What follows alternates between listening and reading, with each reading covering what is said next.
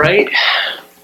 Well, ladies and gentlemen, thank you so much for coming out today on another wonderful temperate Friday. And no doubt we are uh, um, playing against a uh, very beautiful day out here. So, all the more reason to thank you for coming out. And it is my great pleasure and distinction to uh, introduce our honorable speaker today, in addition to give a brief background on the school for those of you who are new.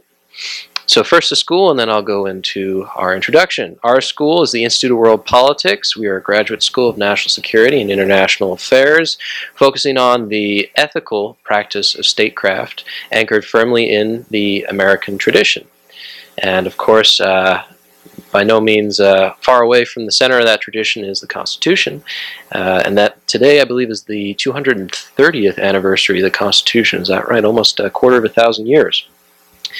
Um, with that being said, uh, it's my awareness that we are on the record today. So if you are going to ask questions at the end of today's lecture, just feel free to introduce your name and your affiliation in the interests of collegiality. And I'm going to uh, introduce our speaker now. Without further ado, is uh, William B. Allen, who's an emeritus professor of political philosophy in the Department of Political Science, and he is an emeritus dean at James Madison College at Michigan State University. He served previously on the United States National Council for the Humanities and is a chairman and member of the United States Commission on Civil Rights. I believe that was in the late 80s. Recently, he served as an associate pastor for the First Baptist Church and a Veritas Fund Senior Fellow in the Matthew J. Ryan Center for the Study of Free Institutions and the Public Good at Villanova University. He has also published extensively, including the following works Rethinking Uncle Tom, The Political Philosophy of H.B. Stowe, George Washington, America's First Progressive, and a host of others, which are also uh, available online if you were to type in his name. And I could think uh, from my humble standpoint of no better person today to, to tribute our uh, Constitution on our annual Constitution Day lecture and serves a great honor for you to be here. And I thank you so much for being here. So let's give him a warm round of applause, and I will cede the floor to you, sir. Thank you so much. Thank you. Thank you so much. I'm so glad to be able to spend a few minutes with you in honor of the Constitution. And that means, of course, not only the drafting of the Constitution in 1787 or the ratification of the Constitution in 1788, but more particularly the life of the Constitution. So, so I'm really here to talk about us when I say I've come to talk about the Constitution. But let me, by way of preliminaries, first simply say how grateful I am to have the opportunity to revisit IWP. The last time I spoke in this room, it was at a convocation. Now it seems as if it were an eon ago. But nevertheless, I've remained in close contact with the president and dean and others here at the school since that time. And I've been particularly impressed by the steadiness and the growth and productivity of this program. So for those of you who are participating in it, I, I want to congratulate you. That said, I want to turn to the Constitution, and as you know, the uh, title of today's remarks is the Constitution of our character. And so I might as well say right off the top that I mean the double sense in that title. I mean to say that our characters have some relationship to the Constitution, to be certain. And also that the Constitution itself has a certain character. And so the burden of these brief remarks will be to try to elucidate the significance of those observations. Now I'm going to share with you some selections from a much longer talk on this subject designed to highlight those points I think to be most salient for contemporary consideration. So it is not an historical talk, though I certainly want to invite you to feel free to raise historical questions in the question period, and I intend to leave ample time for such questions. But for now, bear with me. Travel with me through some observations and reflections on who we are. In our times, we become increasingly accustomed to define freedom in terms of individual and constituency preferences. The freedoms thus targeted seem in the main to identify a right to act with immunity to social constraint as opposed to legal constraint. Now, to be sure, legal constraint may become a barrier to personal choice that illegitimately entrenches social constraint. Let me fairly be said to be the circumstance in which laws and mores have evolved in the realm of same sex relationships. The list of personal preferences, otherwise constrained by social disapprobation, however, is much broader than what is suggested in same sex relationships, and indeed opens upon what has come to be recognized as identity construction. A consequence of this development is a discourse of freedom, increasingly focused upon individual conduct as an exception to social expectation. That is such a strange diminution of the concept of freedom, such a lowering or dumbing down of the idea of freedom, that it is appropriate for us to inquire anew into the elements of freedom that characterize the founding of the United States. Beyond the superficial political and social divisions that seem to drive the narrative of freedom in the present hour, there lies a deeper and perhaps unperceived source of conflict. I characterize that conflict as the false choice between the comfort of the least and the potential of the best which is often posed as a choice between the common good and individualism. In reality, however, the distinction amounts to opposed dispositions to see people in general as patients of caring or as agents of accomplishment or achievement. It would be fair to say that at the founding, the tendency was to identify the prospects of social advance or progress with realizing the potential of the best. While lately, social progress has come increasingly to be identified with the comfort of the least. That has produced a turn away from alliance upon sturdy yeomen toward viewing citizens primarily as wards of the state.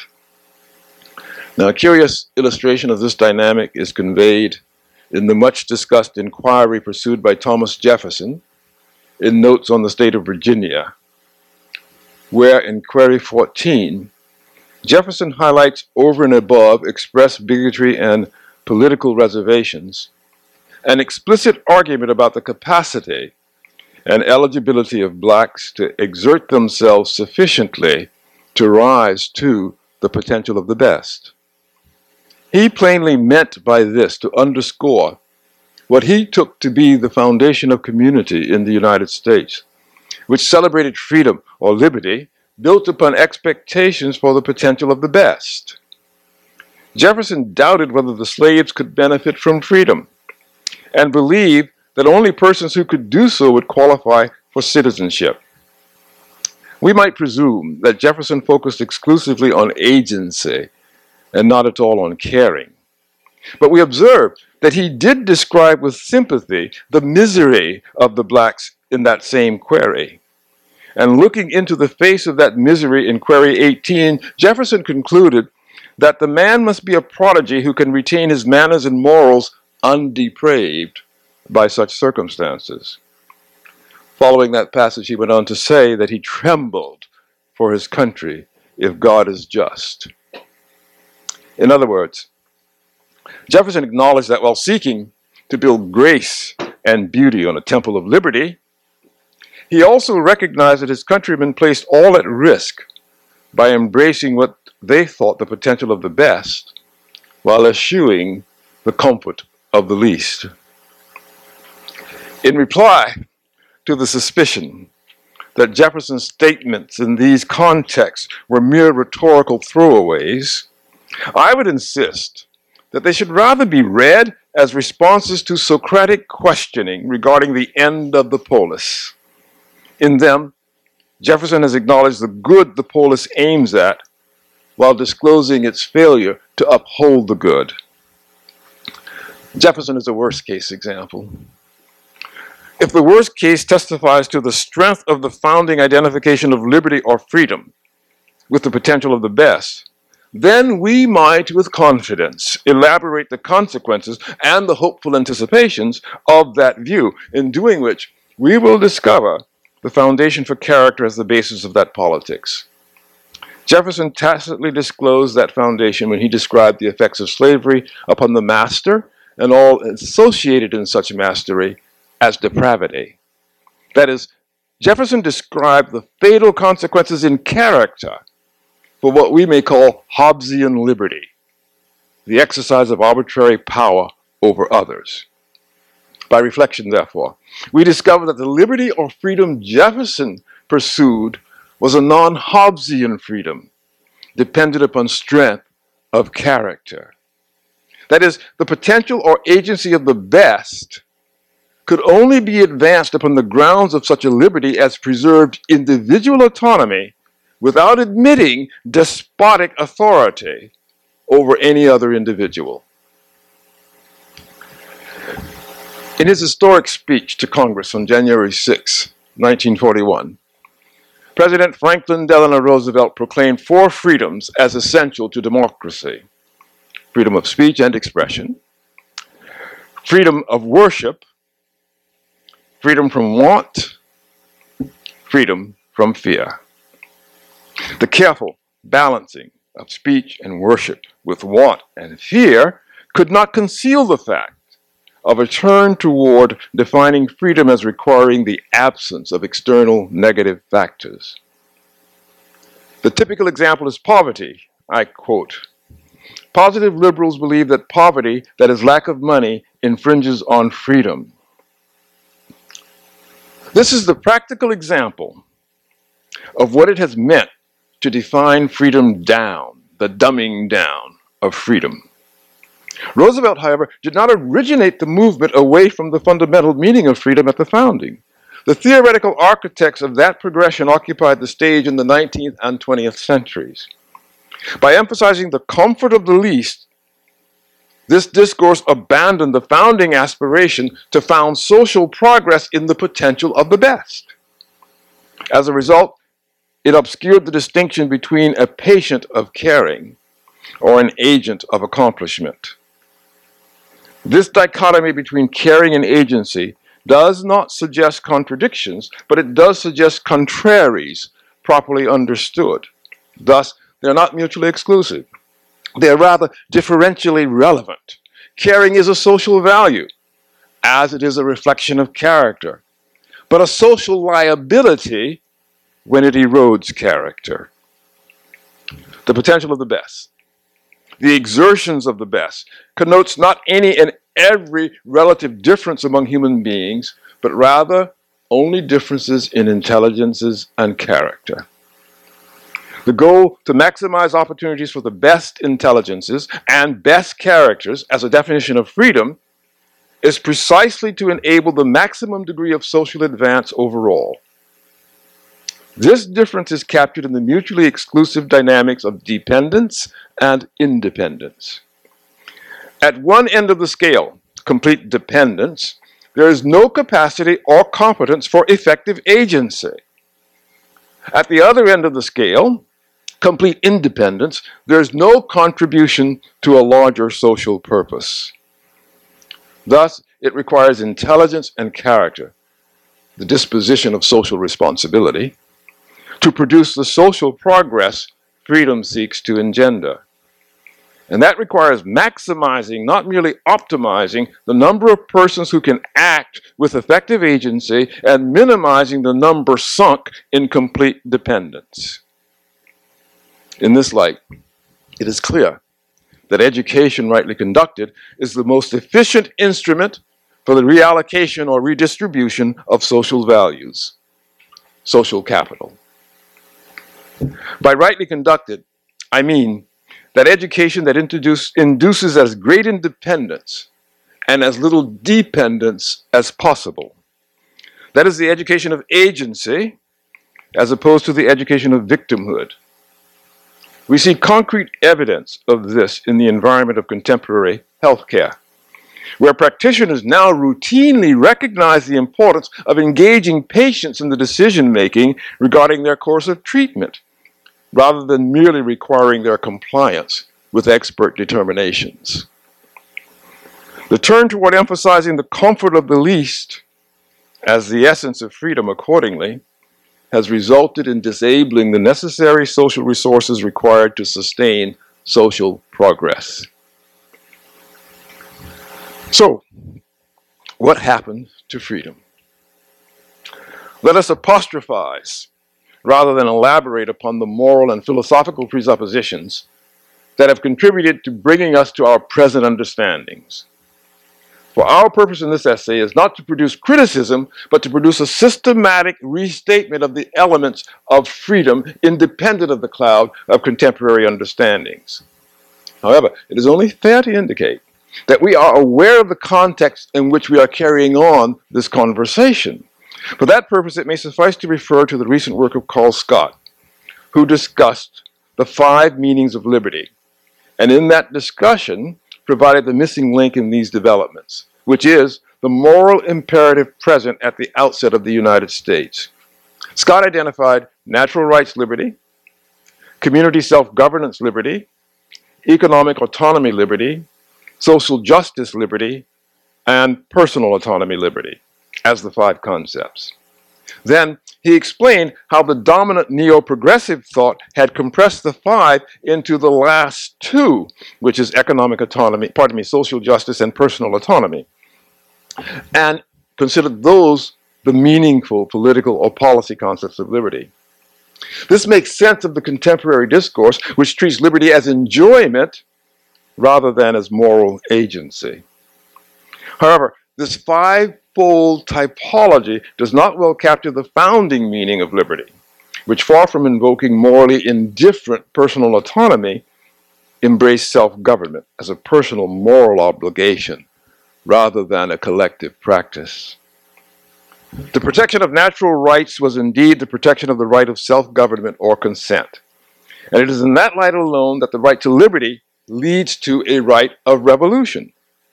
None of Scott's five meanings taken alone can radically ground the right of revolution, which reveals their inadequacy as explanations of liberty, no matter how well they characterize contemporary discourse. But Scott did eloquently capture the neo progressive transformation that led to obscuring the right of revolution and hence the true understanding of liberty. And I will quote him at length. What the progressives of the New Deal liberals feared, however, was that older American dogmas would keep the nation's democracy from directing its own social development as they envisioned. They found two dogmas particularly regrettable. The first was what they broadly denounced as individualism, by which they basically meant economic autonomy liberty. Progressives traced the roots of this individualism to the founding itself, but many of them put more blame upon economic theories of later origin. Either way, while such individualism had been a useful creed for pioneer farmers and small town merchants to hold, the modern economy was increasingly coming to be divided into corporations and wage earners. There was no longer a frontier where one could carve out property by mixing one's labor into the land in the manner extolled by Lockean theory. Thus, belief in inviolable individual rights, and particularly the rights to contract and use property freely, actually served to further entrench the power of corporations against that of individuals. Close quotation. So, the collapse of the meaning of liberty to which Scott referred reacted not directly to the founding conceptions. Rather, it occurred in the context of an intervening and diminishing concept of liberty that had resolved into mere positive and negative liberty. the freedom to do, the freedom not to do. Now, these conceptions, they were most famously elaborated by Isaiah Berlin, rightly distinguish certain functionalities involved with the conception of liberty. They failed, however, to discern that they identified two aspects, the obverse and the reverse, of a single thing, rather than two separate things. They were accordingly less nuanced than the conception already introduced by Montesquieu in the 18th century. And I quote In a state, that is, in a society in which there are laws, liberty can only consist in being able to do that which one ought to wish, and in not being coerced to do that which one ought not to wish. In short, Montesquieu recognized that to do or not to do, without reference to what is appropriate, is an empty concept. For it could not generate evaluative components that would enable the recognition of the one or the other. That is, what one person might be permitted to do could easily be the same thing another person might not be permitted to do. In that circumstance, liberty would be entirely relative and hence no more than a synonym for what did or did not occur. The diminution, the dumbing down of the meaning of liberty, then, consists in its detachment from evaluative components that could identify it as an attribute of humanity. The human being on that analysis differs not at all from the penned beast, save insofar as the beast that escapes an enclosure might be said to do so heedless of any reason to respect the barrier that encloses him, while the human being might break free precisely because recognizing no respect for the barrier that encloses him. But there's a world of difference between merely not accepting constraint and not conceding the legitimacy of constraint. For he who does not accept the legitimacy of constraints might yet yield to them from prudence. Thus, the Declaration of Independence is language. Prudence indeed will dictate that governments long established should not be changed for light and transient causes. And accordingly, all experience have shown that mankind are more disposed to suffer while evils are sufferable than to right themselves by abolishing the forms to which they are accustomed. Such prudence, then, contains the seeds and powers of rational judgment that elevate the conception of liberty beyond mere doing and not doing. It makes of liberty first a function of deliberation and judgment that consults ends above rules. It is transcendent, elevated. The transcendence appropriate to liberty is what we lost in the process Scott identified as producing a crabbed view of liberty. Now, how this cashes out in our time is that we experience a crabbed politics in which claims of moral rights are translatable only as claims for governmental intervention rather than as assertions of unalienable rights. This was evident decades ago in the campaign for a school prayer amendment. It is more evident today in the campaign to defend traditional marriage through governmental recognition. While a robust assertion of rights would deny recognition of state power in this regard, a more tenuous claim of rights as governmental privileges petitions for political recognition. Yet nothing could be clearer than that the sure path to defend holy matrimony, what after all is traditional marriage given the eons of varying traditions, is by severing all connection with the state in relation to it. Most critically, however, Scott's analysis discloses a substitution for what C.B. Macpherson called possessive individualism, a more radical, atomistic individualism that can be sustained only by the imposition of political legal constraints over against social expectations. We might reason that while Macpherson's version was a depreciating view of liberty, it was mere materialism, it at least held the virtue of envisioning individuals so confident in their capacity to withstand the sneering of others that they were willing to undertake their personal quest with no further assurance than that no one could take from them what they acquired. The new individualism, on the other hand, cares more for government provision than for acquisition. And decisively insist upon being insulated from the sneering of others. Thus, the succession of diminishing views of freedom of the, over the course of 200 or so years has terminated in a crabbed, pigeonholed view of people subject to rules of the game, where the only meaningful deliberation is in fact merely a right of the stronger struggle to set the rules. To escape the destructive, civilization destroying implications of this evolution, it is necessary to recover a transcendent meaning of liberty.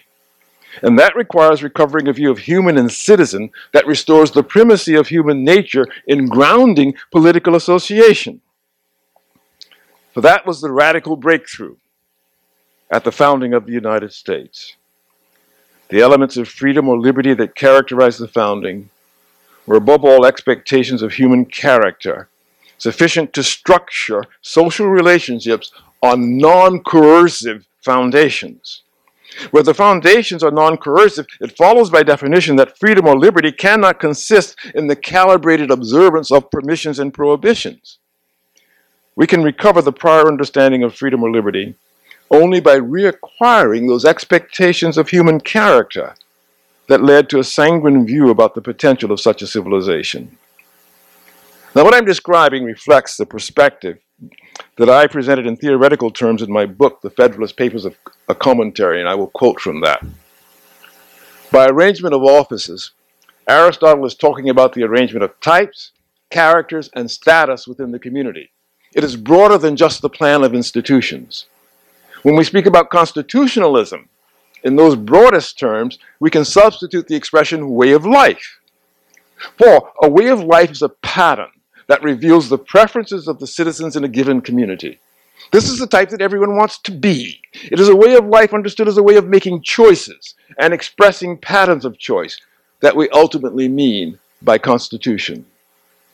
And the question is do we live according to a pattern within this community? Do we have a way of life? The question of national character, therefore, is primarily a question of transcendent constitutionalism, community forming norms and practices that govern institutional and political choices.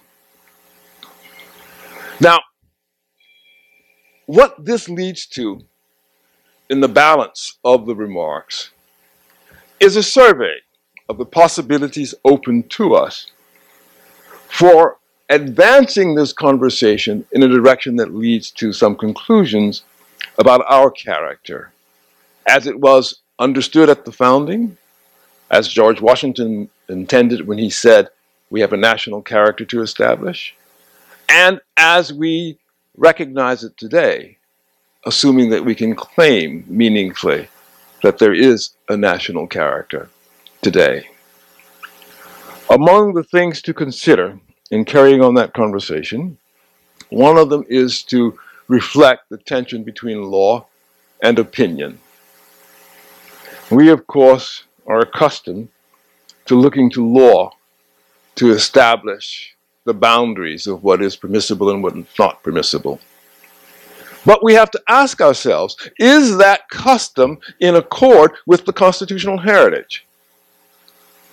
And as we investigate that heritage, what we discover is that it is not in accord. For the constitutional heritage reversed the relationship and made the opinion of the people the creator of the bounds that structure the terms of the Constitution. So it is not the Constitution that is meant to govern the people in the original view, it's the people that are meant to govern the Constitution.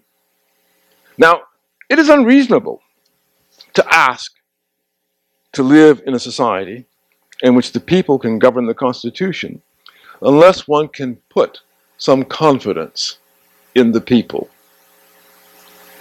And one can't place that confidence in the people unless one can have confidence in their character. As we review arguments about law liberal and conservative, what we discover is that they have taken two poles which seem to be mutually exclusive and none of which adequately, in fact, addresses the dilemma that I am describing. There is rather a view that combines the two. On the one hand, the living Constitution view, on the other hand, what some would derisively call the dead Constitution view, but those who are more positive would call it original intention, they are brought together in a proper understanding of the people's relationship to the Constitution. Yes, of course, it lives through the people and their authority over it, and not as a possession of lawyers, courts, and judges to have a living constitution that only lives on the basis of the word of a jurist is to have no constitution at all, but is rather to have what James Madison called a will independent of the society.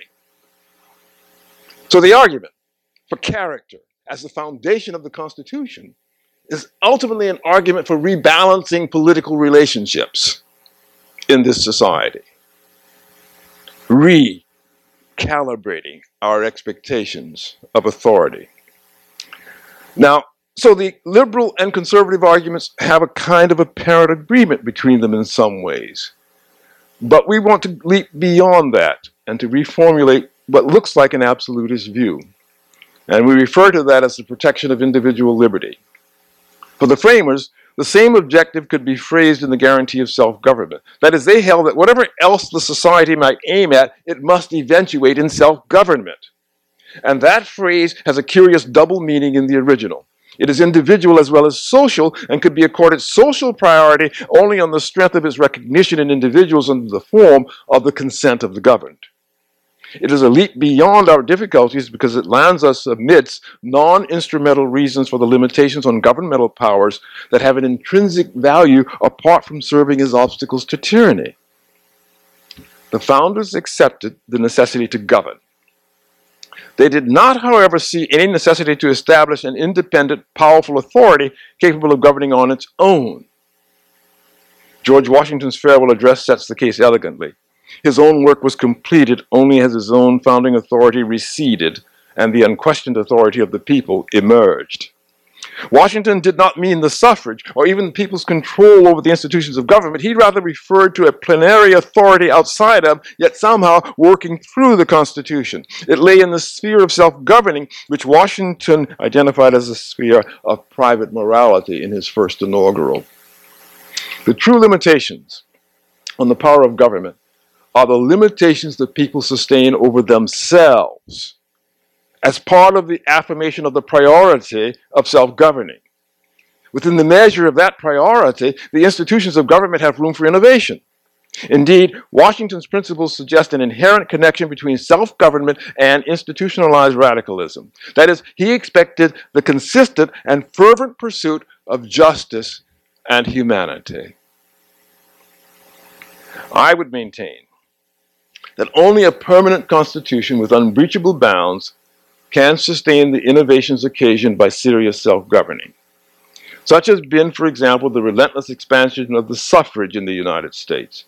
Had the powers of government materially changed along with each stage in this process, the Constitution had long since been changed beyond recognition.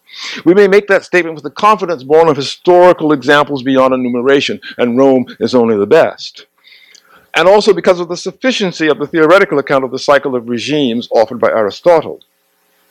The changes described by Aristotle may, in the decisive sense, be regarded as suffrage changes or revolutions. What accounts for this persistence through change has much, much to do with Washington's expectations and the actual intentions of the design of American institutions. So, what is designed in the Constitution, and I will be wrapping this up shortly. Do the citizens of the United States truly form one people? Should they form one people? Stated another way, can a group of people be considered one people if they do not share the most fundamental of principles and views about right and justice? Or is it acceptable, perhaps beneficial, that the citizenry is fundamentally pluralistic and diverse, having no particular fundamentally shared views in common? Lincoln believed that all regimes are guided by a central idea, a shared view of justice that makes a people a people. This was a very old idea, one expressed by Plato and Aristotle and Cicero and Aquinas and even Jefferson. But this does not mean that we have not outgrown the idea. In fact, many today believe we have. We must question whether democracy without shared fundamental principles can long endure. To this end, the practical question of what today unites us, what today divides us, deserves an urgent response. Ben Peterson recently offered one response, which I will quote. Beyond membership and reciprocity, further conditions apply to Republican citizenship. The idea of the res publica includes a high degree of participation on the part of its members. The Republican citizen does not passively submit to imposed rule, but actively participates in constructing and maintaining the Commonwealth, perhaps on an unequal footing, perhaps through representation, or even a monarchical leader or aristocratic body, but in any case not as a mere subject. In the Republic, each citizen can appeal to laws that shield him from arbitrary rule, and each has a sense of ownership in the community. Peterson did not, however, succeed in finding a foundation of citizenship beyond the positive construction of the polity. To that extent, Peterson sustains the idea that citizenship derives from community rather than the reverse. Whereas I here maintain that it is only citizenship, that is, the moral and pre political foundations of citizenship, that is generative. The resulting common good is the offspring rather than the mother of moral seriousness. It was for a similar reason, no doubt, that Aristotle identified the nameless virtue as crucial in the formation of community. The response I'm looking for, therefore, is a recovery of the moral seriousness sufficient to found a commonwealth. That moral seriousness is the character that informs citizenship, and on the strength of which citizens are able to found a constitution and sustain a community. Now, of course, I do not wish to rule out the necessity of statesmanship to sustain such relationships. And I could quote at great length the examples from the founding, perhaps the most significant of which is that James Madison's Memorial and Remonstrance of 1785, because it points to the way in which this reversal of our common expectation, in fact, describes what was the founding perspective on our political relationship. But I'll just summarize it in a word. Madison identified in the Memorial and Remonstrance a principle of the founding that is not mentioned in the Declaration of Independence or in any of the enumerations of liberties, with the exception of some of the state bills of rights. And that principle is conscience itself. And the way Madison defined conscience was he said, man owes a duty and has obligations to God prior to his obligations to society, to civil community. It's a very important formulation because, of course, if the obligations are prior to community, that means the people having those obligations have a character, are defined prior to the community seeking to define them. On the strength of Madison's demonstration in the Memorial and Remonstrance, therefore, I'm able to show that the decisive foundation of liberty in the United States is not freedom of speech, and it is not freedom of religion understood as worship, to put it in Roosevelt's terms, which is, of course, already a diminution of the meaning of freedom of religion. It is not any of the long list of freedoms that we tend to identify as enjoyments, whether freedom from want, from fear, or anything else. It is freedom of conscience. It is the sense that man has obligations that transcend human society. And that those obligations operate through human nature, within human beings, with compelling force. And no society may stand athwart them. That is the foundation of liberty that is enshrined in the Constitution. That is the foundation of liberty of which we have lost sight in our contemporary discourse. And that, therefore, is the foundation that requires to be reestablished if we are to discover a basis for understanding character as, in fact, the only sure foundation of the perpetuation of our political institutions. Thus, I conclude liberty means sovereignty. Now, here's an unusual definition that you will find nowhere else. We talk about liberty, we talk about sovereignty as if they're differing things, because liberty belongs to the individual, sovereignty belongs to the political community. But what I'm describing, as James Wilson described it in 1787 and thereafter, is the full sovereign authority of the people prior to any power in the government. And the sovereign authority of the people derives from the liberty founded in conscience that all the people have. So liberty means, above all, sovereignty, which cannot be compromised by political contracts or compacts. We therefore need to revive national character in the United States by reviving our understanding of the sovereignty expressed through the liberty of the individuals prior to anything that is conceded to them by government. It's a familiar expression which I know you've heard before. Government doesn't create our rights. By our rights, we create our government. That's what I'm describing now. But the only people who can create government by exercising their rights are people who can act in such a way as to act on the basis of prudent judgment and reason, who can act in a coherent and consistent manner, who can act, therefore, with character.